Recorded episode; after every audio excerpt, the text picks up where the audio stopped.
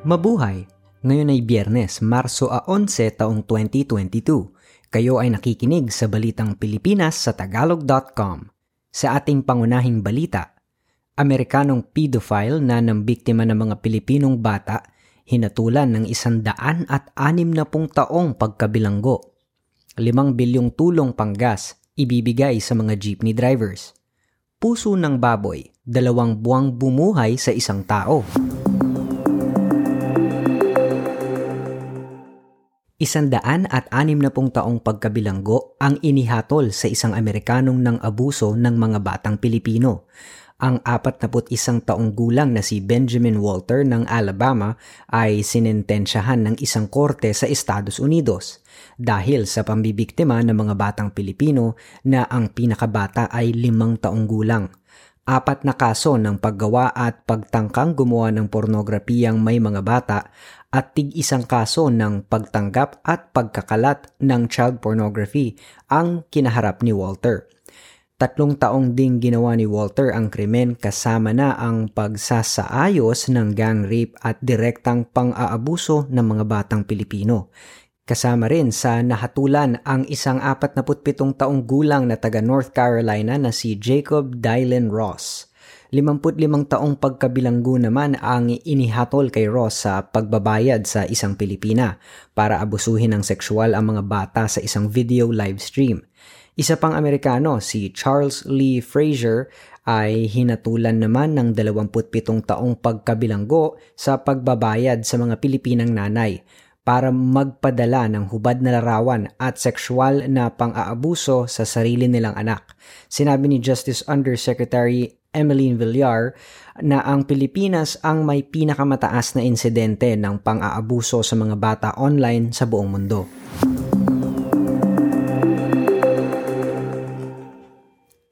Posibleng umabot na sa isang daang piso kada litro ang presyo ng gasolina, lalo na at isang daan at dalawamput pitong dolyar na ang presyo nito sa mundo kada bariles. Tinatayang magtataas pa sa susunod na linggo ng labing isang piso at sampung sentimos kada litro. Posible namang magdagdag ng siyam na piso at dalawamput limang sentimos kada litro sa diesel at 8 piso at 88 sentimo kada litro sa kerosene.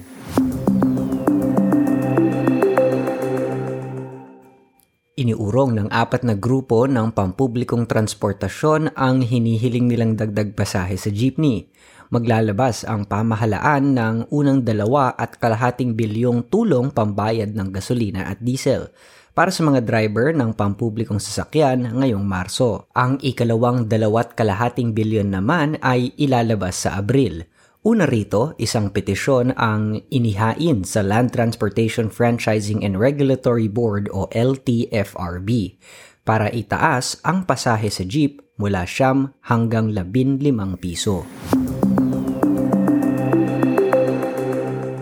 Nagbabadyang tumaas ang singil sa kuryente ngayong Marso dahil sa pagsipa ng presyo ng uling at langis. Sinabi ng Manila Electric Company na hindi naman ito dapat ikabahala ng kanilang 7 milyong customer. Ayon sa Meralco, pipilitin nilang kaunti lang ang madagdag makalipas ang ginawa nilang bawas singil sa kuryente noong Enero at Pebrero. nilagdaan ni Pangulong Rodrigo Duterte ang batas na nag-aamyenda sa Foreign Investments Act. Sa ilalim ng binagong Republic Act 11647, maaari nang magmay-ari ng isang daang porsyento ang mga dayuhang nasa negosyo ng export. Maaari na rin silang maglabas ng kapital ng hanggang isang daang porsyento sa mga negosyo sa Pilipinas. Pinagaang din ang panuntunan sa mga direct hire kung saan mula sa 50, ibinaba sa 15 ang mga Pilipinong empleyadong maaari nilang kunin para magtrabaho.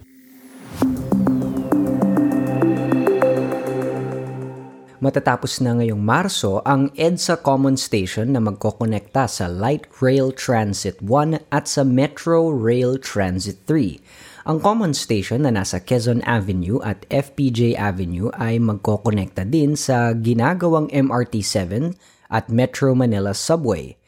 Labinlimang taon na rin ang nakalipas mula nang aprubahan ito ng National Economic and Development Authority noong Disyembre 2006. Tinatarget na simulan ang operasyon ng Common Station sa Hulyo ng taong ito. Kapag nagsasagawa na ng operasyon, kaya ng Common Station ang may 500,000 pasahero araw-araw.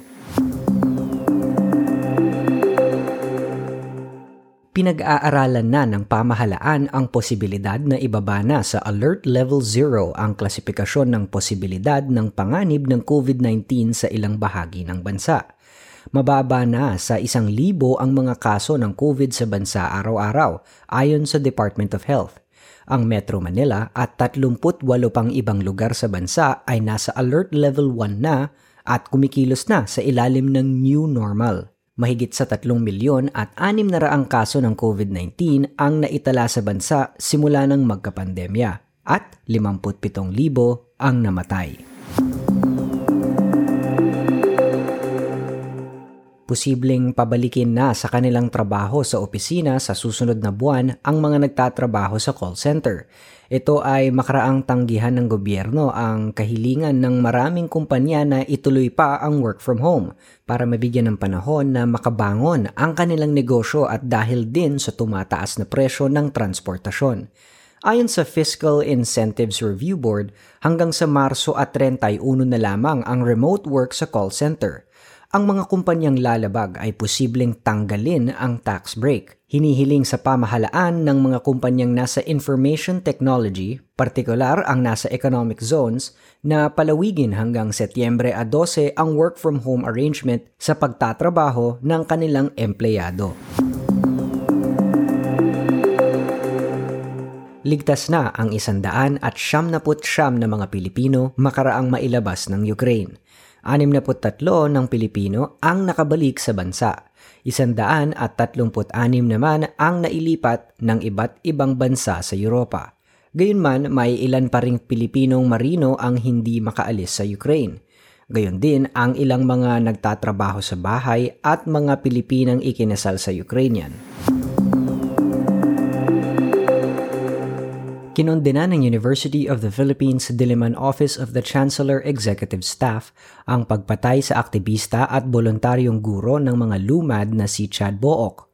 Lubos na ikinalungkot din ng UP ang pagkamatay ng dalawa pang voluntaryong guro ng mga lumad na sina uh, Jelle Jurian Ngujo II at Kevin Castro na di umano ay nakipag-engkwentro sa mga military sa Davao de Oro noong Pebrero 24. Sinabi ng UP sa isang pahayag na voluntaryong guro at hindi terorista ang mga nasawi. Si Book ay nagtapos sa UP sa kursong Bachelor of Science sa Computer Science na cum laude. Makaraang makapagtapos, nagboluntaryo siya na magturo ng mathematics sa Alternative Learning Center Agricultural Development, isang skwelahan para sa mga batang lumad sa Lianga, Surigao del Sur. Balita sa ibayong dagat. Hindi na ipipilit ng Ukraine ang pagsali sa North Atlantic Treaty Organization o NATO. Ito ang isa sa mga isyu kung bakit ginigera ngayon ng Russia ang Ukraine. Bukas din si Ukraine President Volodymyr Zelensky sa pakikipagkompromiso sa estado ng dalawang humihiwalay na teritoryo sa Ukraine na panig sa Russia. Ang pagpapalawak ng sakop ng NATO sa silangang Europa ay nakita ng Russia na isang banta. Balita sa palakasan. Itinanghal na may pinakamataas na score sa Volleyball Thailand League ng Pilipinas si Mylene Paat. Siya ang kauna-unahang Pilipina na nakakuha ng Solong Award sa isang volleyball league sa ibang bansa. Nakamit din ni Paat ang Gintong Award sa 2018 Philippine Superliga All-Filipino Conference. Sa balitang showbiz, Inaresto ng mga pulis sa Atlanta ang direktor ng Black Panther makaraang mapagkamalan siyang holdupper. Nagtangkang mag-withdraw ng 12,000 dolyar mula sa kanyang account sa Bank of America si Ryan Coogler.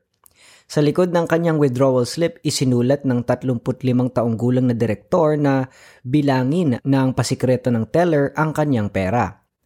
Nakatanggap ang teller ng alerto sa account ni Kugler dahil mahigit sa 10,000 dolyar ang wini-withdraw na pera. Nataranta rin ang teller sa iniabot na sulat ni Kugler at inakala niyang hinuhold up ang bangko. Agad na tumawag ng pulis ang bangko at inaresto ng mga pulis si Kugler pati ang dalawang kasama nitong naghihintay sa sasakyan. Agad naman pinakawalan si Kugler nang maberipika ang katauhan nito. Sinabi ni Kugler na inayos na ng Bank of America ang sitwasyon at kapwa sila nagkalimutan na lang sa pangyayari.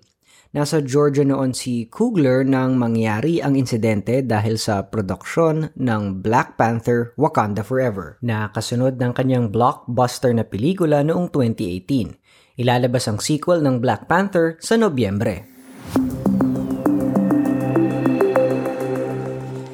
Sa balitang kakaiba, umasa ang buong mundo na may solusyon na sa kakulangan ng donor sa puso nang magtagumpay na mailagay sa katawan ng isang tao ang puso ng baboy. Dalawang buwan ding tumibok ang puso ng baboy sa katawan ni David Bennett, 57 taong gulang. Inilagay ang puso ng baboy sa kanyang katawan noong Enero 7 sa University of Maryland Medical Center sa Baltimore. Pero makalipas ang dalawang buwan noong Marso 8, bumigay na rin ang puso ni Bennett. Sinabi ng sirohanong si Muhammad Mohieddin, direktor ng Cardiac Xenotransplantation Program ng Universidad, na nagkaroon ng impeksyon si Bennett. Nahirapan aniya silang balansehin ang paglaban ng kanyang resistensya sa pagkontrol ng impeksyon.